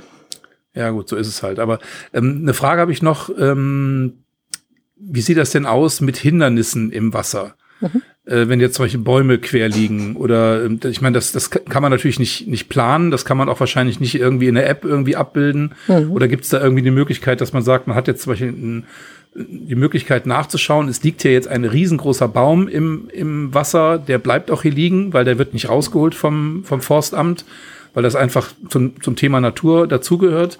Ähm, kann man sowas in irgendeiner Art und Weise berücksichtigen in, mhm. in einer App oder kannst du das berücksichtigen? Ja, also es gibt zum Beispiel diese River-App, die ich gerade angesprochen habe. Da können User äh, Kommentare abgeben. Die können dann zum Beispiel schreiben, hier in dem Abschnitt liegt jetzt da ein Baum oder sowas. Ist aber natürlich auf freiwilliger Basis. Für mein Buch hatte ich mir jetzt als Konzept überlegt, dass ich in diesen Online-Begleitinformationen die Möglichkeit gebe, so einen, so einen Bereich News und Aktuelles oder sowas heißt das, oder Infos und Aktuelles. Dort verlinke ich halt ähm, ja, Artikel über, weiß ich nicht, Baustellen oder sowas. Es ne? gibt ja auch manchmal Straßenbaustellen, die dann äh, den Fluss auch sperren. Also sowas mhm. gibt's auch teilweise. Und dort kann auch mir jeder im Prinzip News melden. Gibt so einen Button, kann man draufklicken, dann wird direkt eine E-Mail geöffnet mit einem vordefinierten Betreff, ne? News zur Ilmenau Tour eins zum Beispiel. Und dann kann mir halt jemand kurz schreiben, Achtung, ich bin hier heute gefahren, da liegt ein Baum äh, auf Kilometer X oder sowas. Und dann äh, füge ich das dann auch auf diese Seite ein. Also dann kann im Prinzip jeder, bevor er losfährt, nochmal den Barcode einscannen, auf der Seite kurz unter dieser Rubrik News und Aktuelles schauen. Gibt es da irgendwas Aktuelles? Wenn ich selbst was mitbekomme, weil ich da nochmal gefahren bin oder sowas oder einen Artikel gelesen habe, dann trage ich das natürlich auch selber ein. Aber das ist jetzt die Möglichkeit, quasi so Updates zu den Touren mehr oder weniger äh, zu geben. Mm, mm. Da bin ich natürlich darauf angewiesen, dass mir das andere auch melden. Klar, ich kann ja, ja nicht klar, selbstständig ja. fahren. Aber ja. das ist natürlich eine gute Möglichkeit, wie so eine Art, naja, Forum will ich es jetzt nicht nennen, aber ne, Meldungen. Ja, das ist eine Community, die genau. halt im Prinzip dann ein bisschen mitarbeitet, wenn du so willst. Genau. Also praktisch Leute, die das Buch äh, sich zugelegt haben, äh, die Touren nachfahren, können da im Prinzip äh, bei dir halt genau. letztendlich Informationen aktueller Art äh, hinterlegen. Hinterlegen und auch abrufen, ne? Geht schnell genau, und ja. ist natürlich hilfreich für andere.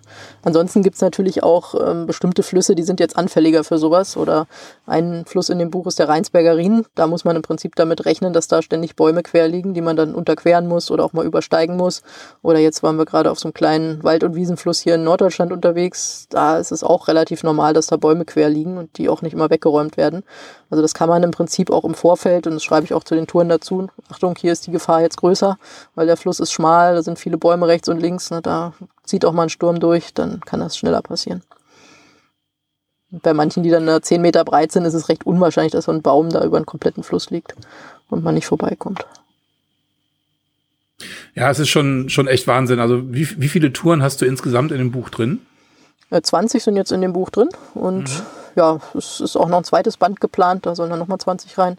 Da ich sie aber sehr ausführlich beschrieben habe, also so zwischen ja, acht und vierzehn Seiten, glaube ich, jede Tour mit Bildern und Steckbrief und Tourenkarte und so weiter, ähm, passten halt jetzt, sage ich mal, nicht mehr als zwanzig in ein Buch, wenn man es jetzt nicht allzu dick machen wollte. Es hat jetzt zweihundertfünfzig Seiten, ist, glaube ich, ausreichend erstmal.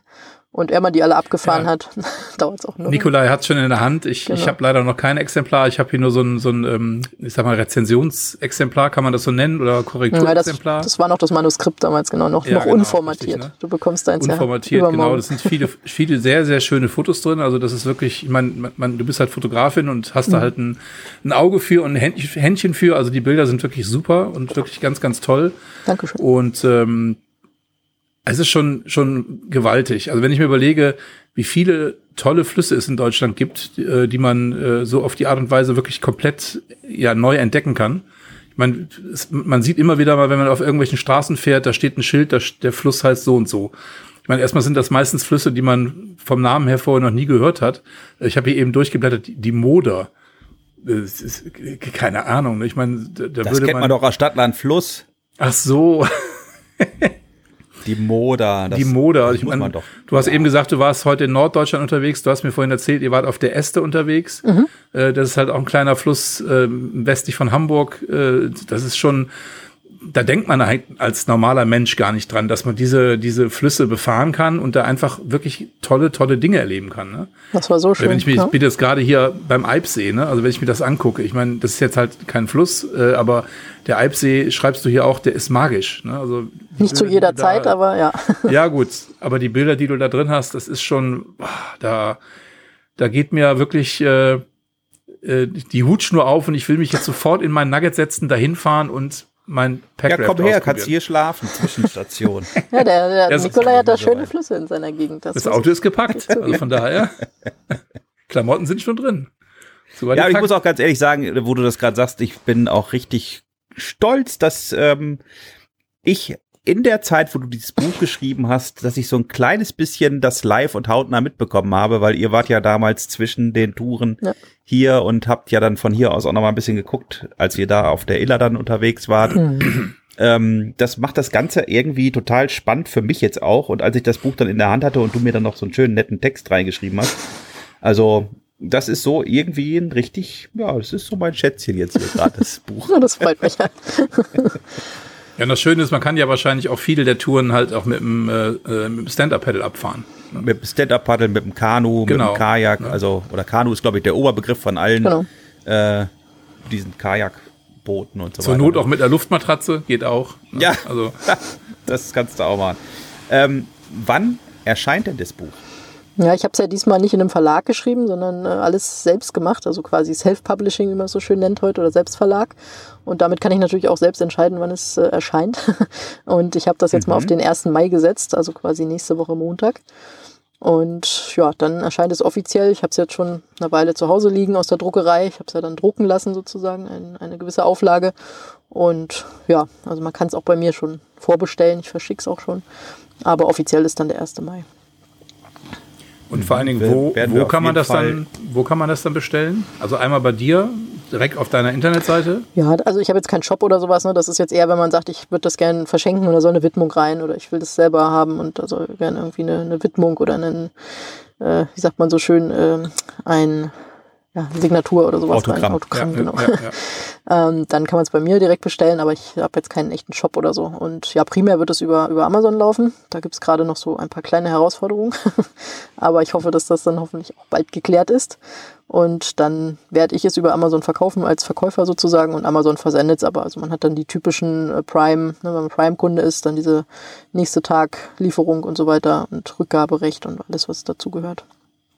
Das wird so der primäre Kanal sein. Ansonsten in so ja, Kajak-Shops, Online-Shops oder ähm, auch Läden vor Ort, wenn man so einen Paddelladen um die Ecke hat. Das versuche ich natürlich auch, dass das da irgendwie im Regal steht. Das wird jetzt so mein Projekt für die nächsten Wochen, Monate sein, mhm. dass man da eben die Läden mal abklappert und denen das vorstellt. Ja. Dann müssen wir jetzt nochmal über die monetären Dinge sprechen. Was, was kostet denn das Buch? ähm... Das kostet vierundzwanzig Euro neunzig und ja, man bekommt halt, wie gesagt, zweihundertfünfzig Seiten, zwanzig Paddeltouren und ich glaube, wenn man es runterrechnet und die Zeit pro Tour, die man selber brauchen würde, um es zu planen, dann ist das noch zu verkraften. Mhm. Ist eine. Finde ja, ich auch recht, ein, ein sehr fairer Preis, definitiv, ja. Ja. Also ich denke, es ist natürlich immer die Frage, was ist einem selber wert, ne? Oder wie viel ist es einem wert? Aber ich habe mir zumindest Mühe gegeben, dass es jetzt von der Qualität auch nicht unbedingt von einem Verlagsprodukt großartig zu unterscheiden ist. Also auch mit Fadenheftung und so, dass das nicht wieder von selber zuklappt. Ne, solche, solche Kleinigkeiten habe ich ja auch selber gesetzt und so weiter und, und gelayoutet. Aber ich hoffe, es ist mir ganz gut gelungen fürs erste Mal, Nikolai. Du kannst das ja jetzt schon beurteilen. Doch, auf jeden Fall. Also ich muss echt sagen, das sieht wirklich ähm, sehr professionell aus. Ist es ja auch. Also man muss jetzt nicht sagen, dass es nicht professionell wäre. Also es ist auf jeden Fall echt gut layoutet. Das hatte ich dir ja auch schon mal äh, in dem ersten Feedback ähm, mhm. geschrieben.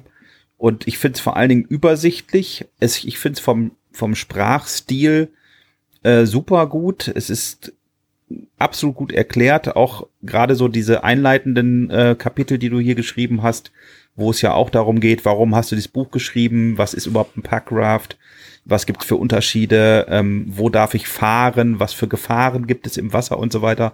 Das ist hier so nett erklärt, dass ich da wirklich gelesen und gelesen und gelesen habe und nicht irgendwie das Gefühl hatte, ich werde jetzt hier irgendwo belehrt oder so. Das ist einfach unterhaltsam. Das ist einfach schön geschrieben.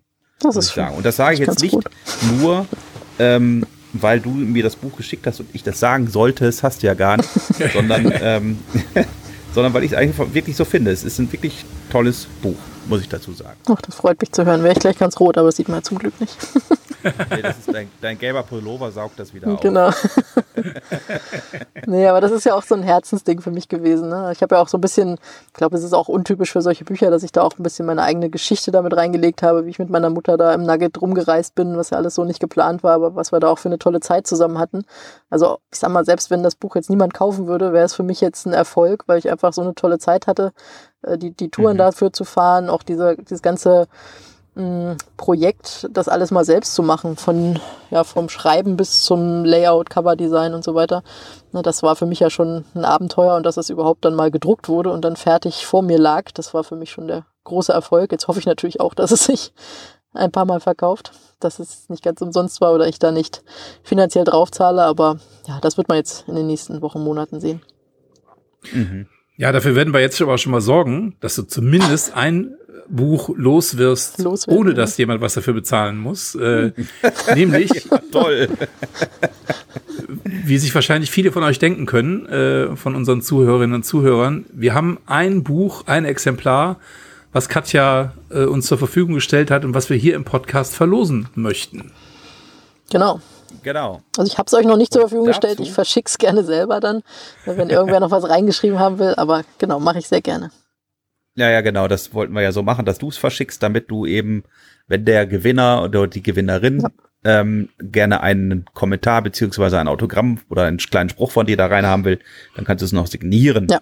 Ähm, die, diese Verlosung dieses Buches werden wir auf unserer neuen Instagram-Seite beziehungsweise auf unserem neuen Instagram-Profil, das hatten wir ja letzten Podcast schon angekündigt, ähm, es gibt jetzt vom Nugget-Podcast auch ein Instagram-Profil, wo wir euch mit aktuellen News und Informationen rund um unseren Podcast natürlich ähm, ja jederzeit informieren wollen und das nicht immer durch unsere beiden getrennten Kanäle Stebo, Stebo sein und unseren ähm, machen wollen. Und deswegen haben wir diesen zentralen Nugget-Podcast Instagram-Kanal ins Leben gerufen.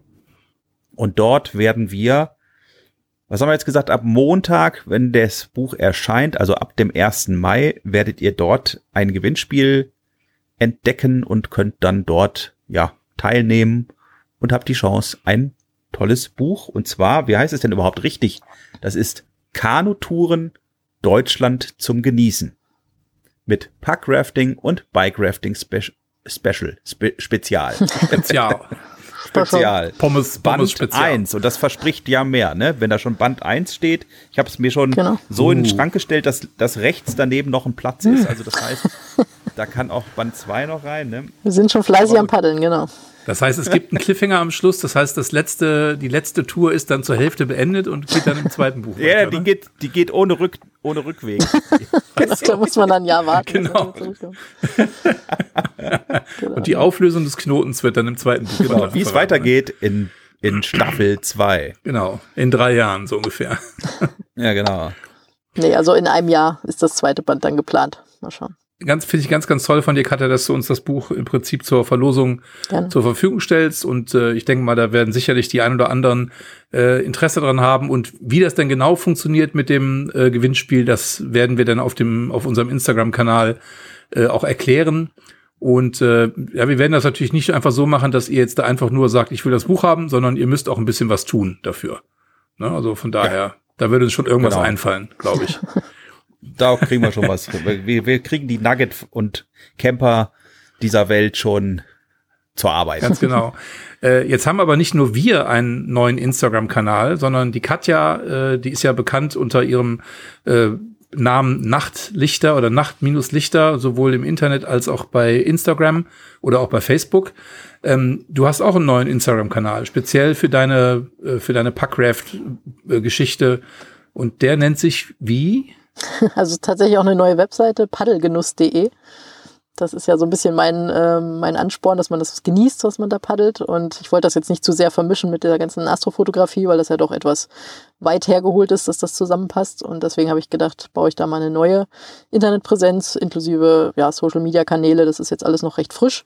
Und da gibt es jetzt noch nicht so viel zu finden, aber da wird natürlich jetzt auch, wo die Paddelsaison wieder eröffnet ist, äh, einiges dazukommen. Und da kann man sich dann auch im Blog informieren. Da werde ich immer mal wieder über Zubehör fürs, fürs Fahrrad, fürs Boot, äh, über, über solche Themen oder andere Boote mal schreiben oder sowas. Also da kann man sich regelmäßig informieren und da sind auch die äh, Begleitinformationen zum Buch dann zu finden. Also über den speziellen Barcode. Das ist jetzt nicht öffentlich, sondern dann für die Besitzer und Besitzerinnen des Buches, die dann über den Barcode auf die speziellen äh, Begleitseiten kommen. Die sind auch mit auf der Webseite also, gehostet. Genau, das, die Unterseiten, ja, ja. Mhm. Ja, das verlinken wir auch, genau, das verlinken wir auch in den Shownotes. Mhm. Deine Seiten, die neuen beiden natürlich, auch deine Nachtlichter werden wir nochmal reinschreiben, dass mhm. derjenige oder diejenige, die jetzt gerade nochmal wieder Genuss auf ein bisschen Astrofotos und auch die ganzen Nugget-speziellen Themen, die du da auch schon mal wieder behandelt hast, da hast du, glaube ich, auch diverse über dein mobiles Büro genau. und so weiter. Gab es jetzt auch gerade wieder ein Update, genau, wer da was wissen möchte. Ah ja. Mhm.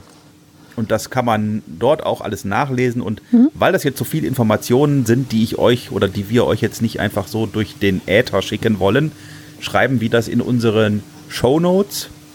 Das sind die Informationen, die in dem auf der Webseite w w w punkt nuggetpodcast punkt de zu finden sind.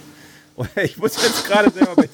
Ja, bei so vielen, bei so vielen äh, Internet- Internetseiten, die wir gerade aufgerufen ja, ja, haben, aufgesp- ja, ist, kann man das genau, verstehen. Ja. Aber genau, und das findet ihr auf w w w punkt nuggetpodcast punkt de.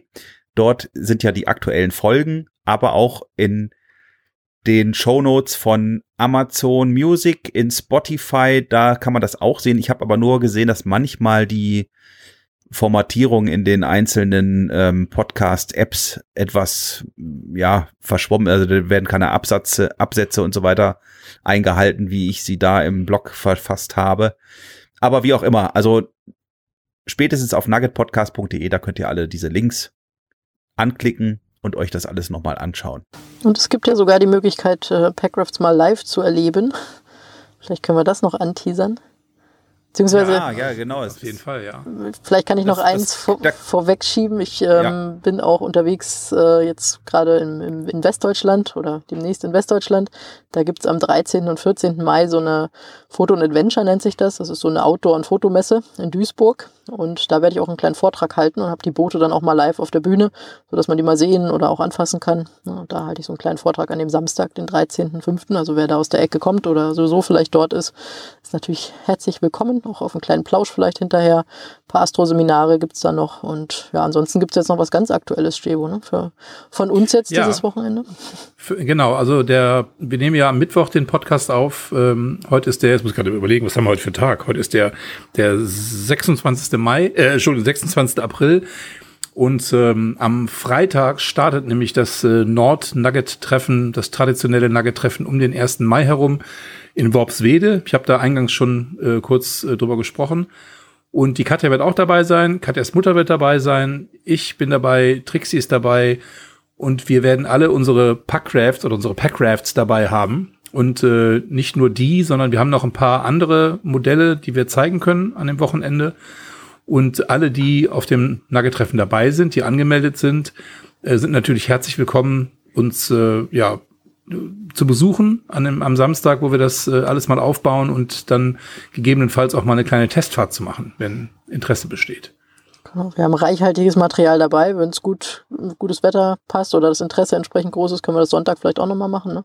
Muss man mal schauen. Also zumindest gibt es ausreichend Gelegenheit, sich da mal reinzusetzen, das zu testen, mal hochzuheben, äh, mal ja, live genau. anzufassen quasi. Ja. Genau, es gibt auch kein schlechtes Wetter, es gibt nur falsche Kleidung. Heute hat es auch mal geregnet, mein Gott. Packraften ja kann man immer, bei jedem Wetter. Genau. Ja, bestimmt. Schade, ich kann nicht dabei sein, es ist einfach zu weit. Aber ich glaube, am Gederner See gibt es auch ein Packraft-Event, äh, meine ich. Ja, ne? Das weiß ich. Wolltest du jetzt teasern, dass ich da sein werde? Weiß ich nicht. Das wollte ich nämlich eigentlich nur geheim halten, aber na gut, ja, ich bin da. Ich habe ich hab heute gebucht, ich habe heute mich ganz kurz entschlossen, doch hinzufahren. Leider nur mit Anton alleine, weil ähm, Steffi arbeiten muss, aber wir fahren zwei Nächte an den Gederner See. Ja, ich meine, ich Guck kann ja, ich, ich kann ja auch mal sagen, es gibt also dieses Jahr wirklich sehr, sehr viele Nugget-Treffen. Also wir mhm. haben, äh, wenn man mal auf die Internetseite vom Nugget-Forum geht, also wirklich nuggetforum punkt de, da gibt's oben in der Titelzeile eine Übersicht aller Nugget-Treffen, die jetzt in den nächsten Monaten stattfinden. Das fängt jetzt also an mit dem Treffen in Worpswede an diesem Wochenende. Dann gibt's äh, ein, ein Nugget-Treffen im Fichtelgebirge, dann praktisch gleich eine Woche später, im, äh, am fünften bis siebten Mai. Dann gibt's das traditionelle Nugget-Treffen in Rothenburg ob der Tauber. Das ist, findet auch schon seit vielen, vielen Jahren statt, achtzehnten bis einundzwanzigsten Mai. Dann äh, findet dieses Jahr das zweite Mal das große Nugget-Festival am Gederner See statt. Das ist dann über das Fronleichnam-Wochenende. Da kann, können mhm. wir dann leider nicht kommen, Nikolai. Wir hatten da heute bei, bei Signal drüber geschrieben, wir sind ja hier die Ungläubigen im Norden, wir haben da leider keinen Feiertag und deswegen können wir an diesem Wochenende nicht kommen. Und dann findet äh, auch ein traditionelles äh, Nugget-Treffen statt im äh, Ende Juni, nämlich das Treffen in Kirchzarten. Und äh, von daher, also es ist so über die ges- gesamte Republik im Prinzip verteilt. Äh, Im Osten, sehe ich gerade, gibt's äh, vielleicht, äh, wäre vielleicht mal Bedarf, ähm, da eins zu machen. Ähm, aber auf jeden Fall sind es fünf Treffen, die jetzt im, im ersten Halbjahr des Jahres stattfinden. Und ich weiß, dass bei einigen Treffen auch noch Plätze f- verfügbar sind. Also ähm, am Gederner See zum Beispiel, da sind noch Restplätze frei. Wie es in Rothenburg und in Kirchzarten aussieht, kann ich jetzt gerade nicht überblicken. Ähm, aber ich glaube, im Fichtelgebirge jetzt übernächstes Wochenende waren auch noch Plätze frei. Das heißt, wenn ihr mit äh, eurem Nugget gerne mal ein Nugget-Treffen besuchen möchtet, um halt Gleichgesinnte kennenzulernen, ähm, oder ihr auch vielleicht gar kein Nugget habt, sondern ein anderes Fahrzeug, aber euch für den Nugget interessiert, dann äh, schaut doch da einfach mal vorbei. Das ist immer wieder totale Spaß und Freude, daran teilzunehmen, weil man einfach viele, viele tolle, nette, manchmal auch ein bisschen verrückte Leute kennenlernt, äh, die die einfach äh, ja alle das gleiche, das gleiche Faible teilen, das gleiche Fetisch teilen, nämlich äh, campen, Nugget fahren, äh, Spaß haben, grillen. Ja, und das ist einfach eine tolle Community. Kann ich bestätigen. Ich war ja vor fünf Jahren das erste Mal da, auch tatsächlich in Worpswede. Also das wird jetzt für mich so ein kleines Revival. Da war mein Nugget ja gerade geliefert, aber konnte noch nicht gefahren werden, weil die Papiere noch fehlten. Und ja, deswegen ist das jetzt für mich so ein bisschen Geburtstagsfeier auch. Der Nugget wird fünf. Und ich war ja damals völlig blutiger Anfänger, was Camping angeht. Und das war sehr inspirierend, da mal die ganzen Nuggets zu sehen. Viele laden einen dann ja auch mal ein, mal reinzukommen, mal zu schauen, was die so haben. Und das hatte mich damals am Anfang, wo ich noch gar nichts hatte, so an Zubehör so richtig, da extrem motiviert dann oder, oder inspiriert dann auch, bestimmte Dinge nachzubauen. So ein Vorhang oder sowas hatte ich mir da mal angeschaut. Das war schon toll. Also gerade für Anfänger ist das natürlich auch super. Ja, es ist Inspiration auf jeden Fall. Wie eine, wie eine Messe im Real Life quasi. Und nicht Messefahrzeuge, die halt von der Stange kommen, sondern dann eben wirklich bewohnte Nuggets. Und das finde ich dann sehr viel wertvoller, als wenn man nur auf der Messe einfach so ein nacktes Fahrzeug sieht. Ne? Ja, ja. Ja, Mensch, ich glaube, das war ein sehr schönes Schlusswort. Ja. Mhm. Würde ich fast sagen. Ja. Was meinst du, Nikolai? Auf jeden Fall. War sehr interessant heute und schön, dass wir mit dir über dein neues Projekt und neues Buch sprechen konnten. Ich freue mich, dass wir eins dieser Exemplare jetzt, wie gesagt, hier an euch, liebe Zuhörenden, hier verlosen dürfen und ihr in den Genuss, in den, ja, Paddelgenuss kommen könnt. ähm, ja, andere, ansonsten lassen wir das mit den Wortspielen heute, das ufert sonst aus. Ne? Und des, deswegen sage ich von meiner Seite aus, liebe Leute, schaltet beim nächsten Mal wieder ein, wenn es heißt Nuggets, Vans und Camper Live.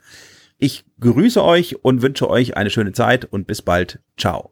Genau, und dann fange ich mal schnell an. Da lassen wir nämlich Katja auch das letzte Wort heute. Die hat ja heute schon den Eingang sozusagen gemacht. Ich von meiner Seite sage auch vielen, vielen Dank fürs Zuhören. Und äh, ich freue mich äh, wirklich sehr darauf, uns in zwei Wochen wieder mit euch zusammen zu connecten hier auf dieser tollen Podcast-Plattform. nuggetpodcast punkt de und äh, ja, wir sehen uns und hören uns und ich freue mich. Bis bald. Tschüss. Ja, von mir auch nochmal vielen, vielen lieben Dank. Das hat richtig Spaß gemacht wieder mit euch. Ich freue mich, äh, dich bald wiederzusehen, Stebo, übermorgen. Ne, morgen schon, ne? Ich mich auch. Genau. Und ja, freue mich auf ein tolles Nugget-Treffen am Wochenende und freue mich auch, wenn ihr mir mal schreibt und wenn ich euch ein bisschen inspirieren konnte. Ciao, ciao.